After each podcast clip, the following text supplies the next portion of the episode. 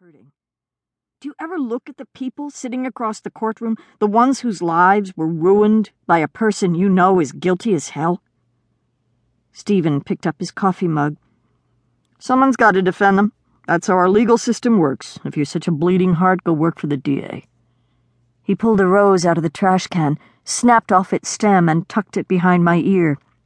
You've got to get your mind off this. What do you say you and I head out to Rehoboth Beach and body surf? Leaning closer, he added, naked. Sex isn't a band aid, Stephen. He took a step back. Pardon me if I've forgotten. It's been so long. I don't want to have this discussion now. There isn't one to have, El. I've already got a 20 year old daughter.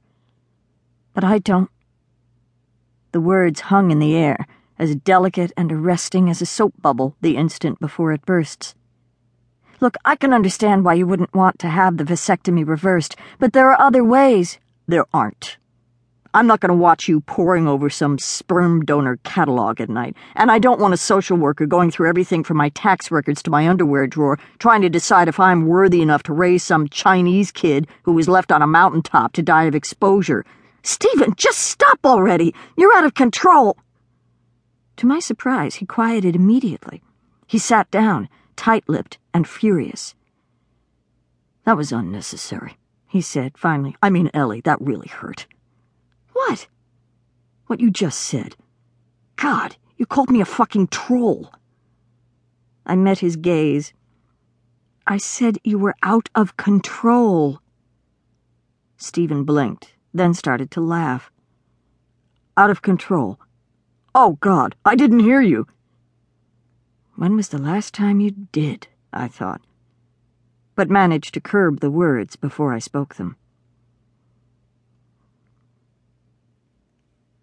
The law offices of Pfister, Crown, and Dupre were located in downtown Philadelphia, sprawled across three floors of a modern glass and steel skyscraper. I spent hours dressing for my appointment with the partners, discarding four suits before I found the one that I believed made me look most confident. I used extra antiperspirant. I drank a cup of decaf, afraid that the real stuff would make my hands tremble.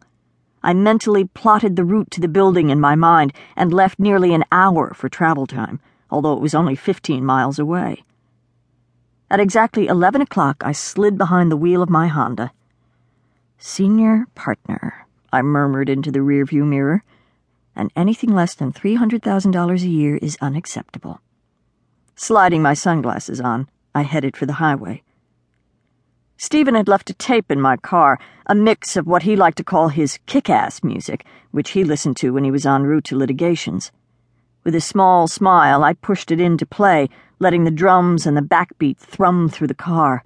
I turned it up loud, so loud that when I changed lanes precipitously, I could barely hear the angry horn of the pickup I'd cut off. Oops, I murmured, flexing my hands on the steering wheel. Almost immediately, it jumped beneath my touch. I gripped it harder, but that only seemed to make the car buck like a Mustang. A clear stream of fear pooled from my throat to my stomach, the quick panic that comes when you realize something has gone terribly wrong, something that it is simply too late to fix.